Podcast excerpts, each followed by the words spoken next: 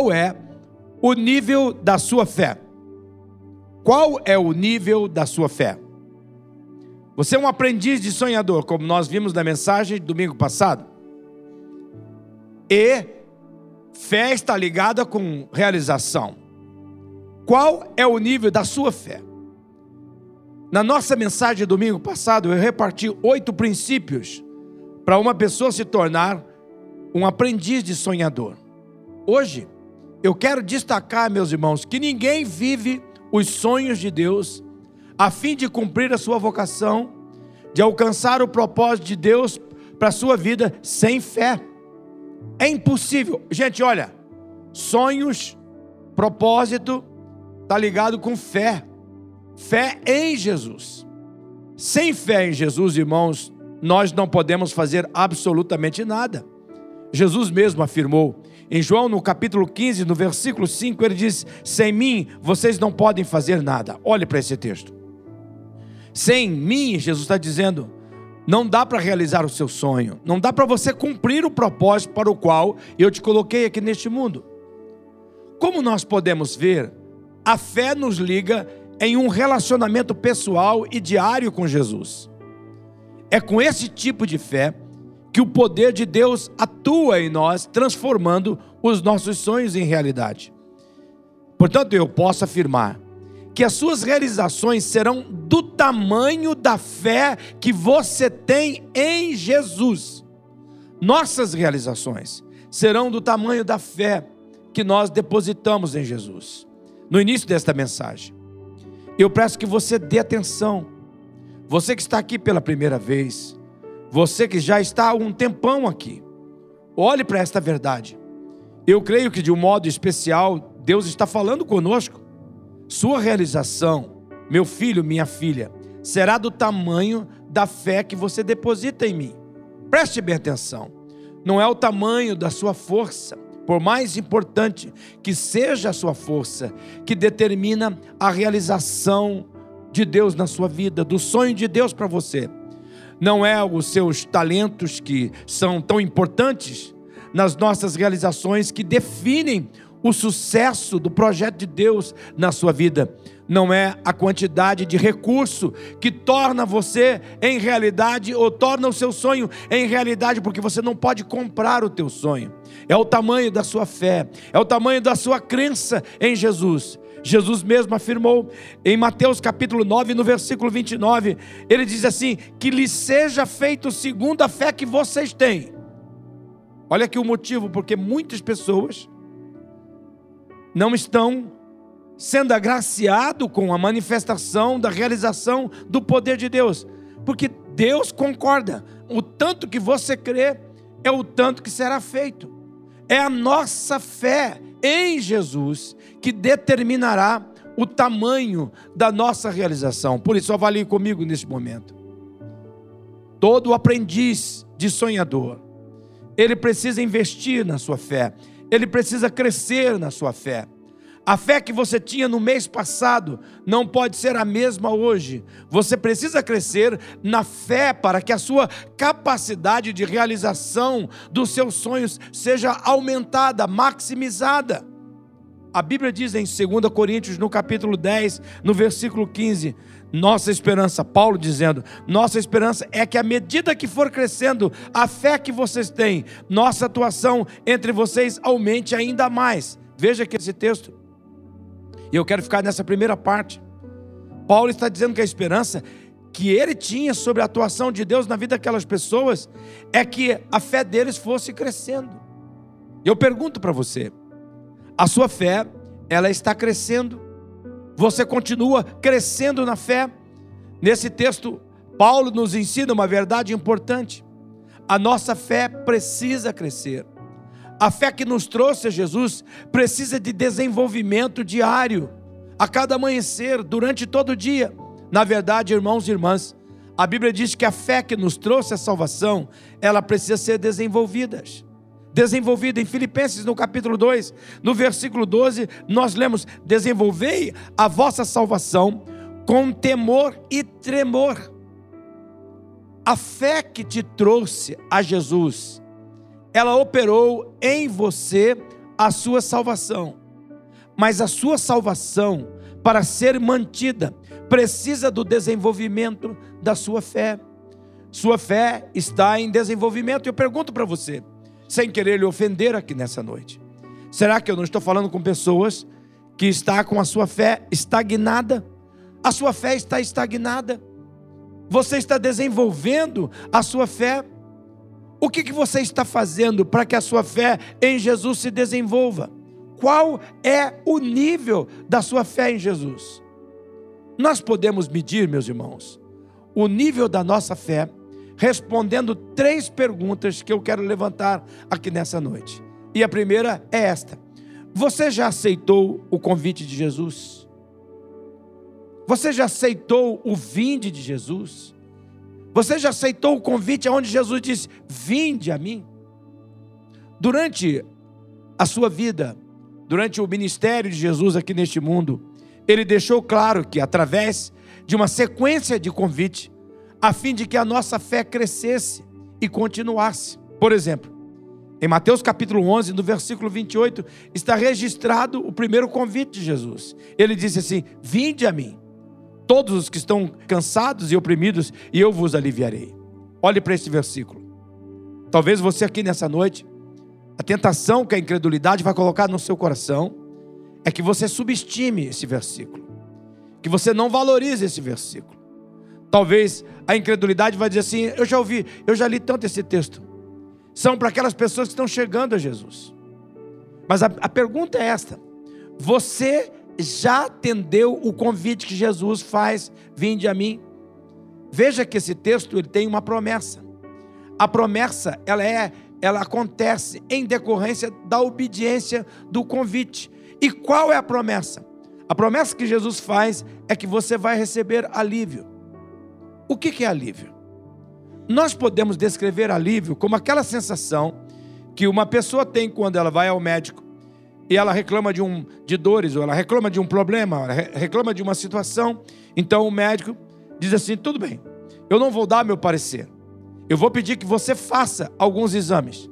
Então ele passa para você alguns exames que você tem que fazer, por favor, escute bem isso. Ele passa esses exames para você e você vai lá e faz e traz rapidamente, dali, quem sabe, um, dez dias ou uma semana, e ele começa a olhar para aquilo, você começa a perceber que ele começa a ficar sisudo. Ele olha para o computador, ele anota de novo, e ele faz algumas perguntas, mas você sente isso? Sinto. E mais aquilo? Sim. E quando você levanta, você sente assim, assim? Não, isso eu não sinto. Mas você sente assim, assim? Sinto. E ele começa a fazer todas aquelas expressões. E de repente ele vira para você: Rapaz, eu estou vendo, ou Moça, senhora, eu estou vendo aqui nos seus exames que tem uma coisa muito grave aqui. Eu acho que é melhor que nós temos que investigar. Está me parecendo que você está com uma doença rara. E nós precisamos investigar. Eu vou pedir para você mais alguns exames. Eu vou pedir para você que você refaça esses exames. Porque nós temos que agir rapidamente. Olha, já vou escrever urgente aqui. E você tem que voltar aqui o mais rápido possível. Consegue fazer esses exames e volte logo aqui. Então você sabe. Você vai pegar, vai falar com um amigo, uma amiga, você vai tentar arrumar jeito de que esses exames sejam feitos rapidamente. E você volta, e quando ele, você chega na clínica, já está avisado para passar você na frente. E você entra lá na reconsulta, no encontro com o médico, e ele vai olhando para os teus exames, e ele olha para as anotações, e você fica impaciente, e de repente ele olha para você. Graças a Deus, rapaz, eu estava tão preocupado com isso. Acredita? Não, o exame não deu nada. Era só um erro de, de, de, gráfico, um erro de coisa. Graças a Deus você não tem aquela doença. O que é que você sente neste momento? Alívio. Jesus está prometendo isto. Ele diz: Olha, você tem que vir a mim, porque você está muito cansado. Esta vida aqui neste mundo cansa você. Sem mim você fica cansado. Você precisa de alívio. Você precisa de cura para esse peso. E uma vez que você percebe o que é alívio, fica mais fácil de você entender, entender a importância do convite de Jesus. Quando ele diz: Você tem que vir a mim, porque você precisa de alívio. Alívio do quê? Daquela condenação de morte que havia em sua vida devido aos seus pecados aquele sentimento de estar vivendo uma vida fora de controle, uma vida vazia, uma vida sem sentido. Você até quase sentia o cheiro de condenação eterna que havia sobre você. Tudo isso, quando você vem a Jesus, é trocado pela realidade de uma vida nova. E como é que é essa vida nova? É uma vida de paz. É uma vida de paz porque Jesus perdoa seus pecados. É uma vida de paz porque Jesus reconcilia você com Deus. O pecado fazia inimizade entre você e Deus. Você não podia chegar a Ele. Havia um impedimento, pecado. Uma vida de paz porque agora as suas orações podem ser ouvidas. Uma vida de paz que agora você pode dizer Pai, e o Pai responde a você, porque o pecado que impedia você de ser ouvido por Deus é retirado por Jesus, porque Ele abriu um novo e vivo caminho que te coloca diante do trono de Deus, que você pode chegar no momento certo para receber na hora oportuna o socorro de Deus.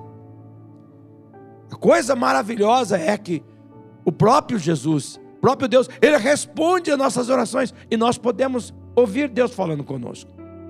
Nós somos atendidos, como diz a Bíblia em Isaías no, 50, no capítulo 59, no versículo 2, que o pecado já não nos impede mais.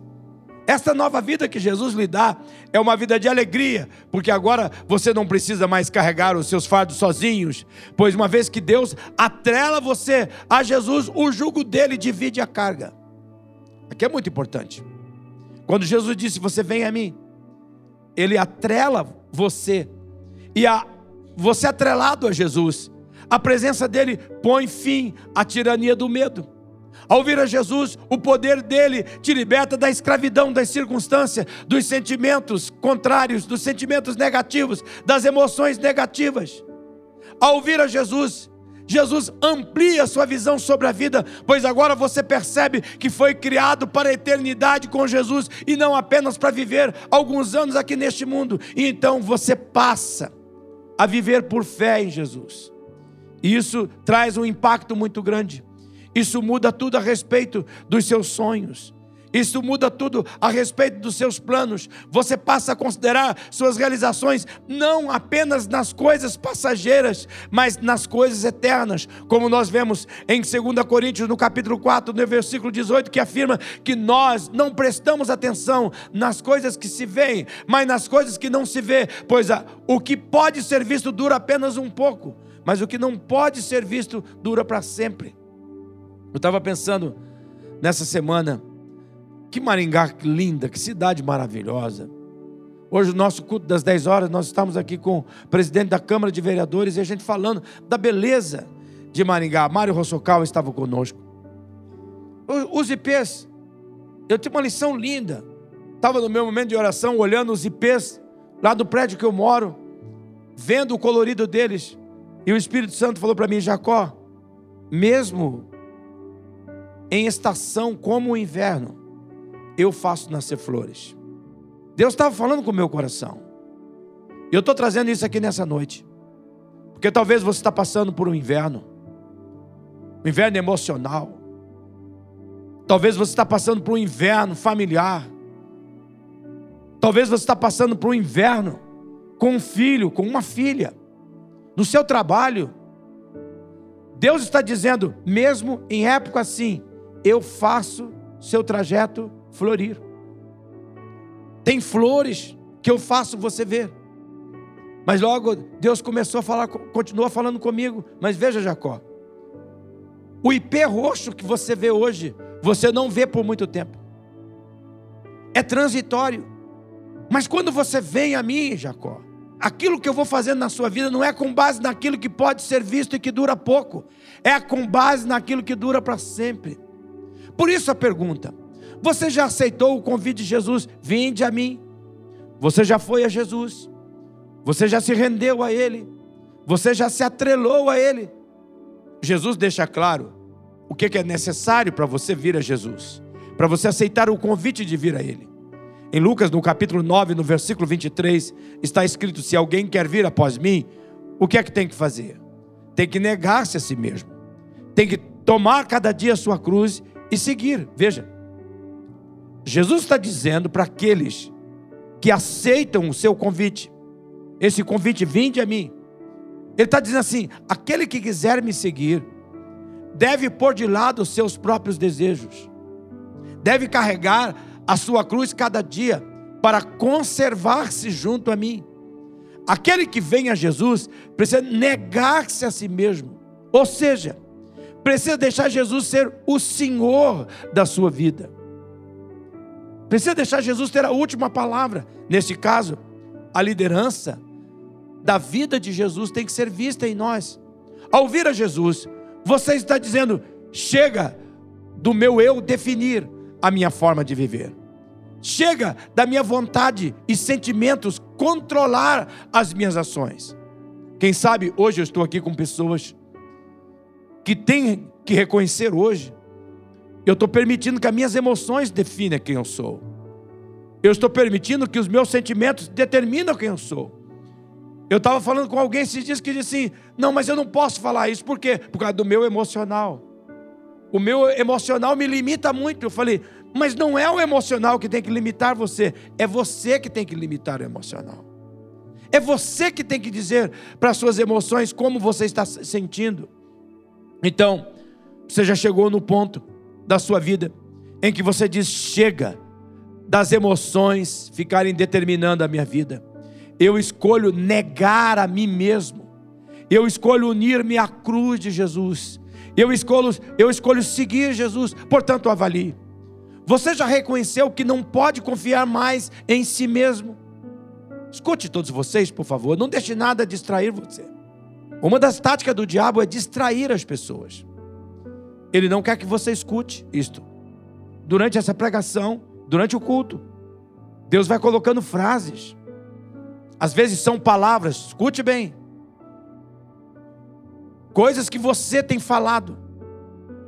Para dar sentido, para você ver que é Ele que está falando com você. Mas o diabo quer que você distraia. Então, eu pergunto de novo: Você reconheceu que não pode confiar mais em si mesmo?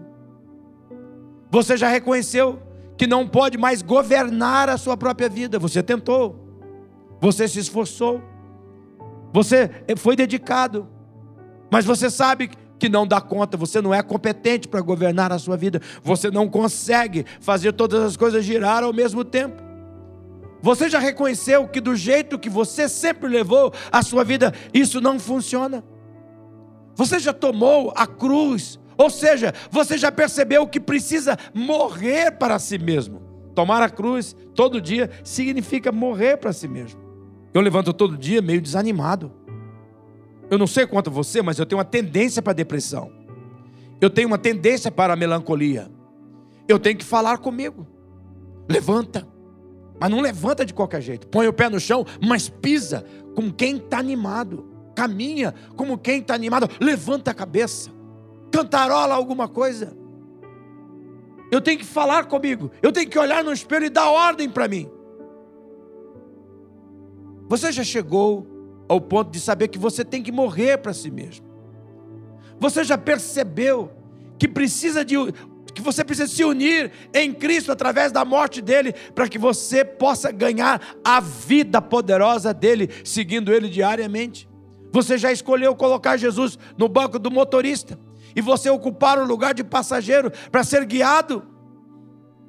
Se não, hoje você precisa vir a Jesus. Negar-se a si mesmo. Eu e Sueli, a gente entende bem essa questão de negar-se a si mesmo, de sentar no banco do motorista, porque quando eu dirijo do lado dela, pelo amor de Deus, eu falo, Sueli, na verdade não fala de Sueli, eu falo, nega, não fica aqui no lado direito, nega, aqui é dos lerdão, é do lesmão, vai lá na esquerda, ali é a via mais rápida, não, mas eu sou dos lerdão, eu quero ficar aqui. Ah, meu Deus do céu, mas assim, olha, você está 30 metros do carro. Não, ele breca rapidamente, eu não tenho tempo de frear. Aí ela entra numa rua, não, não entra por aqui, vai nessa daqui que é mais rápida. Quer saber de uma coisa? Deixa eu dirigir? Ou você quer vir no meu, no, no, dirigir no meu lugar? Eu vou parar ali e você dirige. Quando eu estou na, nas rodovias, ela está sentada do meu lado. Então ela vai falando, daqui a pouquinho, tem terceira faixa, não precisa ultrapassar, pode manter na velocidade, ela vai assim mansamente, aquele jeito japonês dela falando. É, você já está 110, para quê? ultrapassar agora, vai ter que passar a velocidade, mas nega. Quando a gente está ultrapassando, pode aumentar a velocidade enquanto ultrapassa. Senão nós não ganhamos tempo na viagem. Ah, nós não temos tempo para chegar. Vai, nega, você quer vir aqui dirigir? Por favor. Então não palpita na minha direção. Nós fazemos assim com Jesus. É por isso que nós temos que negar a si mesmo. Você já veio Jesus e disse assim: Jesus, o Senhor vai sentar no banco do motorista da minha vida, o Senhor vai dirigir a minha vida, o Senhor vai dar o, ritmo que o Senhor quer nessa viagem, o Senhor vai colocar a cadência do teu coração, e eu vou ficar aqui, Senhor, apenas desfrutando, Senhor. Chega de carregar o fardo, chega de viver cansado. Se você não veio a Jesus, você tem que vir hoje. A segunda pergunta que você precisa responder para avaliar qual é o nível da sua fé é esta: você está obedecendo a ordem de Jesus? Aprendei de mim. Veja que Jesus faz um convite: vinde a mim. E uma das primeiras ações de você vir a Jesus é receber o alívio que ele dá. E ele atrela você nele. E por que, que ele atrela? Como é que ele atrela você nele? Ele coloca em você o jugo a canga, este jugo, esta canga. Quando você chega a Jesus, a maneira de atrelar você é colocar uma canga.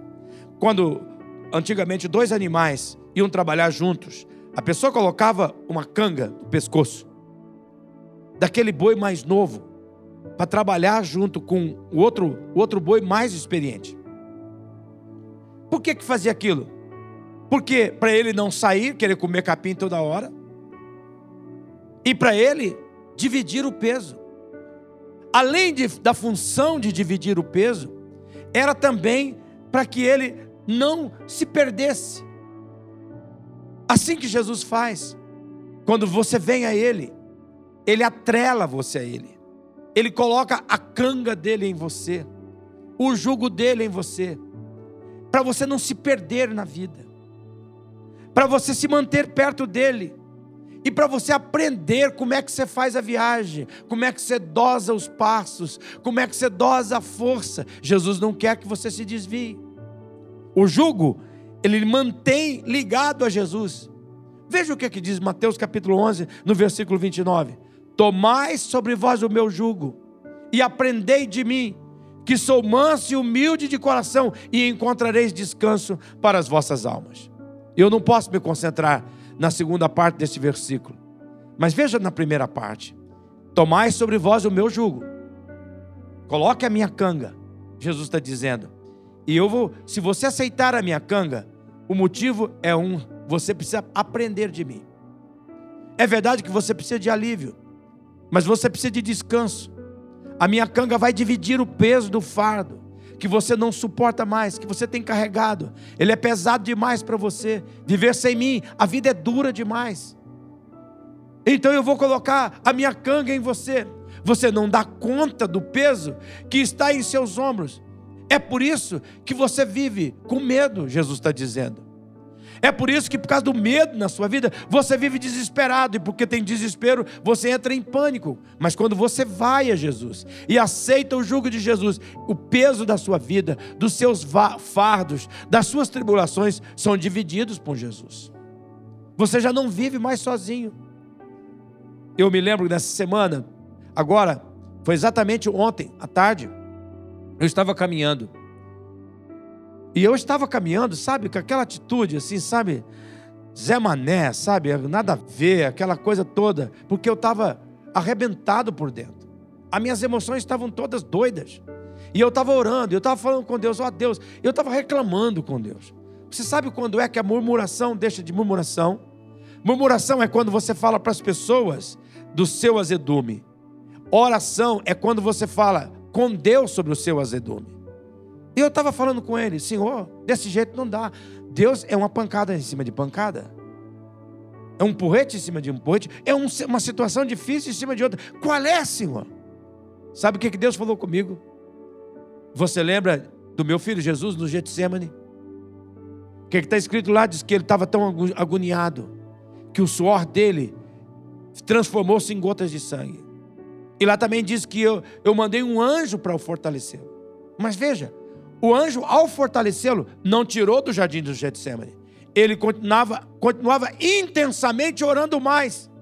Ainda havia suor de sangue, mas eu o fortalecia. Em outras palavras, Jacó, eu estava fortalecendo o meu filho enquanto ele estava sofrendo. Ele não sofreu apenas com a sua própria força. Jacó, é isso que eu estou fazendo com você. Eu estou fortalecendo você.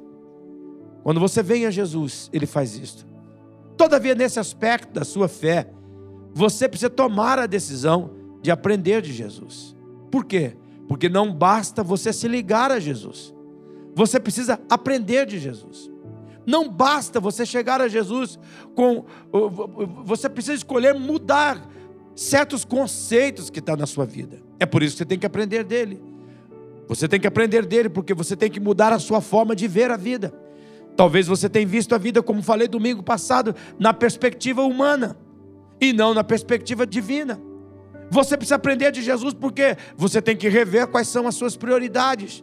Talvez você está dando o seu tempo, as suas energias, seus dons, seus talentos, seus recursos em coisas que não são essenciais. Você tem que rever os seus relacionamentos. Você tem que aprender de Jesus porque Ele quer dar a você um outro tipo de vida diferente. Para isso, Jesus dá uma ordem. Ele diz assim: aprendei de mim. Agora, irmãos, neste momento da nossa mensagem, eu pergunto a você: você está aprendendo de Jesus a cada dia? Ou você veio a Ele apenas porque você quer uma bênção, porque quer uma cura, porque quer um socorro, ou porque você quer aprender dele? E nessa questão de aprender, há dois aspectos que eu preciso destacar. E o primeiro aspecto que eu quero destacar é esse: você tem que aproveitar as oportunidades que a vida lhe dá para conhecer Jesus. Não tem jeito de você se relacionar com uma pessoa se você não conhecer essa pessoa. Você precisa descobrir o que, que essa pessoa pensa. Você tem que saber o que ela gosta. Você tem que descobrir quais são os essenciais. Que na verdade, eu quero dizer que você precisa estudar esta pessoa. Marido, esposa, aqui está um, um segredo. Você está estudando, você tem que estudar a sua esposa, marido. Ué, o que que deixa ela quieta? O que que irrita ela? O que que preocupa? Por que que ela reage assim? Se você quer se relacionar bem, você tem que fazer isso. A esposa também tem que fazer. Por que, que esse homem está estranho? Porque quando eu chego perto dele no celular, ele desliga rapidinho. Por que, que tem mensagem apagada? Por que, que tem uma senha nova? Por que, que ele se fecha no banheiro? Por que, que ele não está querendo ficar mais em casa o tempo suficiente? Você tem que estudar para conhecer a pessoa. Você está fazendo isso com Jesus? Você está aprendendo sobre Jesus? Eu pergunto a você nessa noite, irmão, considerando o seu tempo de fé, o que você sabe de Jesus que você não sabia há seis meses? Qual é o aspecto novo que você aprendeu de Jesus nesse último mês? Quando foi que você leu a sua Bíblia à procura não de uma promessa? Cadê uma promessa de Deus? Deixa eu ver aqui, pá, para botar o dedo. Mas à procura de algo, eu quero conhecer Jesus, a pessoa de Jesus, como eu o agrado, como eu o obedeço, como ele é santo, como ele é poderoso. Qual foi o seu último curso bíblico para você aumentar o seu conhecimento sobre Jesus, a fim de que sua fé ela cresça? Talvez você pode enumerar as, as séries que estão na Netflix. Talvez você sabe das novidades do Globoplay. Talvez você tem, conhece o nome dos artistas. Você pode dizer aquele artista e diz o nome. E até as características dele. E eu pergunto: o que é que você poderia falar da pessoa de Jesus hoje? Você o está conhecendo? Você está se atualizando dele? Você está crescendo na fé? O segundo aspecto, irmãos e irmãs, se refere você a usar as dificuldades da vida para formar uma experiência de fé. Que a coisa é assim: além de conhecer Jesus como pessoa, você precisa saber como ele age nas situações da vida. Você está usando suas tribulações, suas dificuldades, suas limitações para ver assim, eu só quero ver como é que Jesus vai resolver essa. Ah, essa eu quero ver. Te peguei, Jesus. Agora eu quero ver como é que o senhor vai sair dessa situação que eu me encontro com o senhor. Como é que o senhor age? Ao invés de enlouquecer na tribulação, perder o sono na tribulação, você começa a olhar para aquelas situações para aprender a ver como é que ele age, como é que ele trabalha, como oportunidade de você aprender a colocar em prática a sua fé em Cristo. Portanto, eu lhe pergunto: você está usando as dificuldades da sua vida para você construir uma experiência de vida? Você já compreendeu que Jesus não te livra dos problemas, mas nos problemas Ele te ensina como vencê-los e a continuar firme. Neste tempo de fé em Jesus, você poderia dizer assim: qual é a sua experiência de vida que foi construída pela prática da sua fé nos vendavais da vida? Você é uma pessoa que pode olhar para trás, escute aqui, olhe para mim. Você pode olhar para trás e dizer assim: quando eu passei aquele momento, eu tive uma experiência com Deus assim. Quando eu enfrentei aquela tribulação, Deus agiu assim. Quando eu estava naquele outro momento, Deus agiu assim. Você é um homem que olha para trás e tem marcos de Deus na sua vida, daquilo que ele fez, e aqueles marcos te motivam a olhar de frente para a ventania que sopra hoje pode soprar, porque eu sei em quem tenho crido, eu sei que Ele é poderoso, Ele agiu na minha vida no ontem, Ele está agindo hoje e Ele está cuidando do amanhã. Você pode saber o nível da sua fé através de quando você está investindo, do quanto você está investindo em aprender de Jesus. Se você não crescer na fé, aprendendo em Jesus, você vai frustrar os sonhos de Deus na sua vida. Como é que você vai realizar os sonhos de Deus se você não está aprendendo como Ele age, como Ele reage? Como Ele trata as situações? Você não está construindo um histórico de experiência de fé. Deus quer que você se torne um homem de fé, uma mulher de fé, e não uma mulher de emoção e uma mulher de sentimento, que age por impulso, mas que pode parar na vida e dizer: Ele cuidou. Nesta semana, Deus veio ao meu encontro. Eu dou um testemunho para vocês aqui nessa noite. Toda vez que a incredulidade bate na minha vida, Deus vem ao meu encontro. E Ele vem também no seu encontro. Quando a incredulidade começa a falar demais no teu ouvido, para e diga: Senhor Jesus, comece a relembrar o que Ele tem feito na sua vida. Quem sabe aqui nessa noite uma pessoa que está vivendo um momento terrível da sua vida e você está achando que é o ponto final. E Deus está dizendo: Eu estou lhe dando uma oportunidade de você ver como é que eu vou te livrar, para você crer ainda mais em mim e confiar em mim. Tenha bom ânimo. Há uma terceira pergunta que você precisa responder para avaliar a sua fé, e é esta: Você está obedecendo a determinação de Jesus? Permaneça em mim. Veja que primeiro, eu falei de um convite que Jesus faz. Ele não obriga você a vir. Ele diz: Vinde a mim. Você tem que querer aceitar esse convite. Mas uma vez que você vem a Ele, Ele dá uma ordem. Ele diz: Aprendei de mim. Você tem que aprender dele. Mas há também uma determinação para ser cumprida. Ele diz: permaneça em mim. Tudo começa com você vindo a Jesus. É nessa escolha que começa a sua fé. Mas ao vir a Jesus, como já falamos, você se atrela a Jesus com o propósito de ficar o mais perto dele possível. Você faz isso para conhecê-lo, para desfrutar dele. Você faz isso para conhecer a forma que ele age, para formar a sua experiência de fé. Mas isso não é tudo. Você precisa permanecer em Jesus. Olha o que Jesus disse em João capítulo 15, no versículo 4. Leiam comigo em voz alta, todos vocês. Permanecei em mim, e eu permanecerei em vós. Como não pode o ramo produzir fruto de si mesmo, se não permanecer na videira, assim nem vós o podeis dar, se não permanecerdes em mim. Olha o que Deus está dizendo. Olha que texto tremendo. Esse texto diz que quando você aceita o convite dele, além de aprender dele, você precisa permanecer nele, da mesma forma como um ramo permanece na videira. Você sabe o que é videira? É um pé de uva. Jesus faz essa comparação. Como o ramo da videira está conectado na videira permanentemente, você também tem que fazer isso em mim. O que é que Jesus está alertando?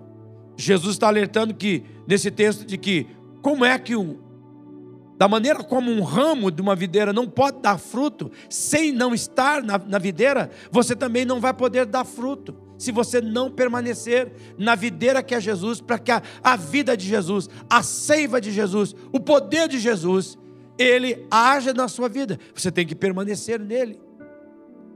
Então Jesus, ele está dizendo: você que vem a mim e continua aprendendo de mim, você precisa também permanecer em mim. Jesus está afirmando, irmãos e irmãs, que a vida com Jesus, ela é 24 horas por dia, sete dias por semana. Talvez você tenha entendido errado. Talvez você tenha pensado que a vida com Jesus é apenas no domingo. E talvez agora você está pensando, depois da pandemia, um pouco diferente. Quem sabe a cada 15 dias, quem sabe uma vez por mês, na Santa Ceia, ou então de três em três meses. Mas você não pode se afastar de Jesus. Eu vejo durante essa pandemia, sabe qual é o principal trabalho que nós pastores estamos tendo agora depois da pandemia? É atender famílias que se afastaram, que estavam afastados por força maior, por causa da pandemia, mas que não voltaram depois da pandemia porque esfriaram na fé. Eu tenho escutado o testemunho de várias famílias. Eles dizem assim: nós começamos a ver que não fazia diferença nenhuma a igreja para nós, que Jesus não não estava fazendo nada de diferença. Nós até gostamos da pandemia. Nós ficamos mais em casa, nós sentamos no sofá mais vezes, nós fizemos mais pratos juntos, assistimos mais séries na TV. Mas eles disseram até que veio uma tribulação, até que veio um vendaval. Nós vimos que nós não tínhamos mais estrutura nós vimos que nós não tínhamos mais aonde agarrar. Se você não permanecer em Jesus, da mesma forma que o galho da videira, fora da videira, não pode produzir, fora de Jesus, você também não pode. Você não vai permanecer. Você não vai de maneira nenhuma gerar, não vai realizar o sonho, o propósito que Deus tem para a sua vida. Jesus está afirmando: você não vai poder viver vitoriosamente sem a minha vida habitando em, vo em você e você permanecendo em mim. Jesus está dizendo: se você se afastar de mim, você será como um galho seco. E como é que é um galho seco? Às vezes pode ser que se o galho seco pudesse falar, ou quando ele é cortado da videira, ele diz assim, cara, ainda bem que me tiraram daquela árvore lá, rapaz. Agora estou eu aqui, ó. Agora sim que é vida, tenho liberdade. Eu não tenho que ficar preso, sugando nada daquela árvore. Mas pouco a pouco ele começa a olhar mais, o que está acontecendo com o cacho da minha uva? Por que, que ela está perdendo o brilho? Por que, que ela está murchando? Por que, que eu estou se sentindo seco? O que está faltando? O que está faltando? Jesus foi tão enfático sobre isso em João, no capítulo 15, no versículo 5, no versículo 6, ele diz: Eu sou a videira, vós os ramos, quem permanece em mim, eu nele, esse dá muito fruto. Olha aqui. Como é que você vai fazer? Como é que o seu, o seu sonho vai se tornar realidade? Como é que vai dar fruto? Se você não permanecer nele. Porque sem mim nada podeis fazer. Olha o verso, o verso 6, por favor. Leiam comigo. Se alguém não permanecer em mim, bem forte, será lançado fora, a semelhança do ramo, e secará, e o apanham, lançam no fogo e o queima. Veja, irmãos, o que, que Jesus está destacando aqui nesse texto? Que o segredo da vida com Jesus é você permanecer nele. É assim que a vida acontece na sua plenitude. Frutos fala das coisas que o nosso permanecer em Jesus gera. A Bíblia faz uma relação você pode ver isso em Gálatas, no capítulo 5, a partir do versículo 22. Mas fala de alegria, fala de paz, de domínio próprio, de força para você é, resistir o mal, de capacidade para você amar pessoas que não merecem. Atitudes que você tem que tomar para que a amargura não domine o seu coração. São os frutos da nossa permanência em Jesus. Veja o que Jesus afirma no versículo 7 de João 15. Ele diz assim: Se permanecerdes em mim e as minhas palavras permanecerem em vós, pedireis o que quiserdes e vos será feito. Dá uma olhadinha. Olha para esse versículo com atenção, Deus está falando. Vê se isso não combina com o que nós falamos no Salmo 37, no versículo 4 da semana passada, que Deus concede os desejos do coração nosso. Quando? Quando você permanece em Jesus.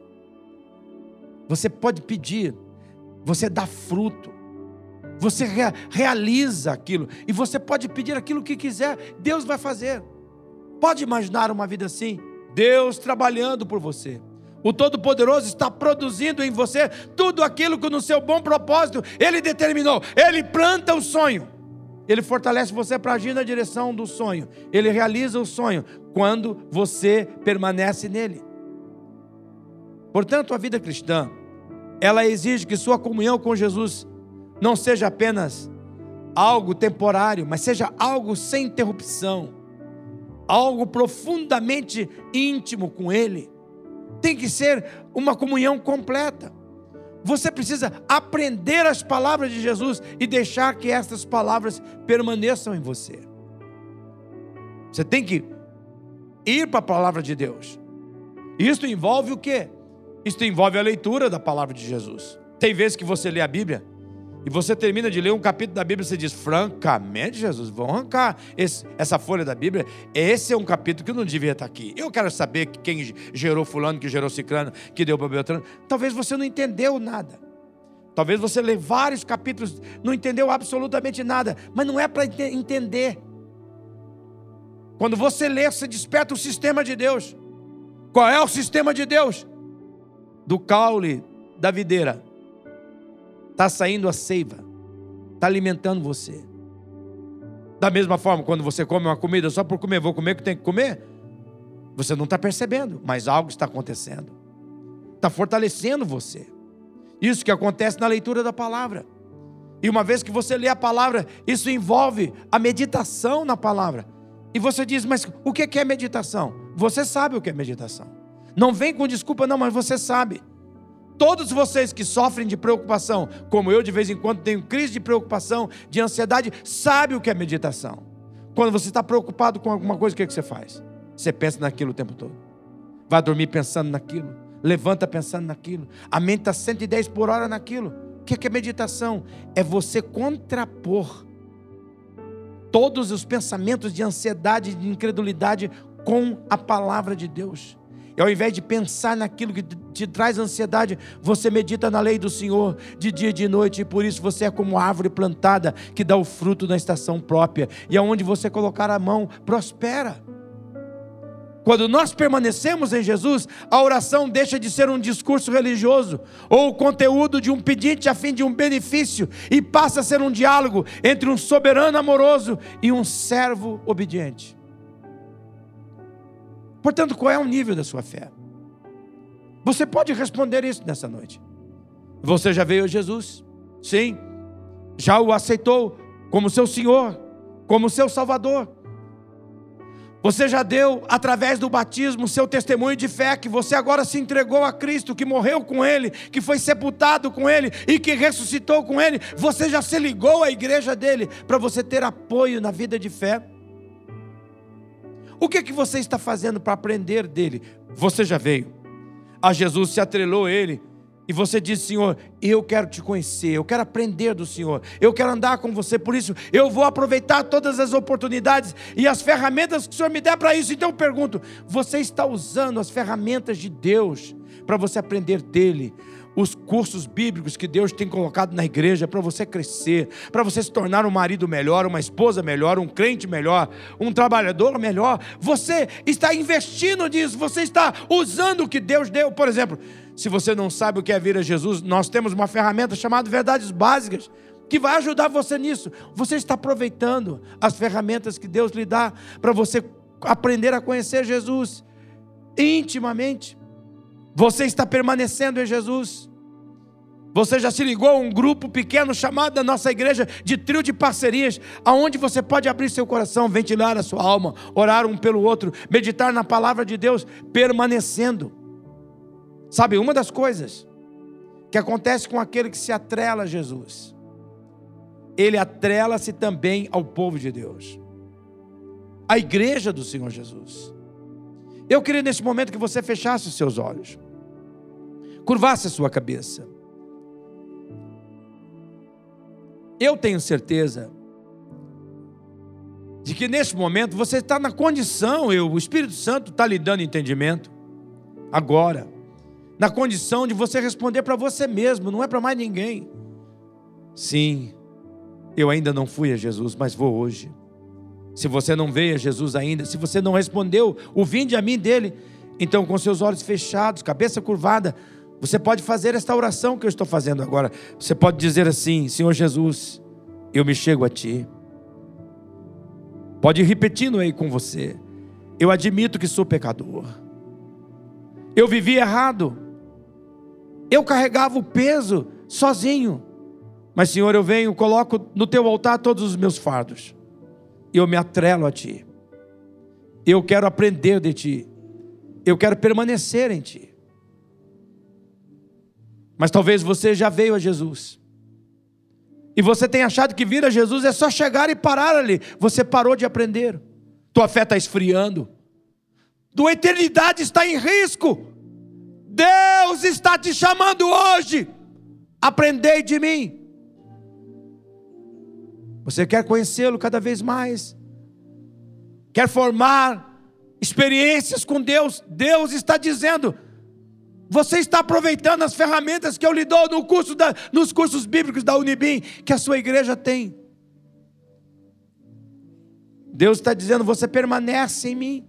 Você começa cada dia comigo, anda comigo, pensa em mim, crendo no meu poder que está fortalecendo você.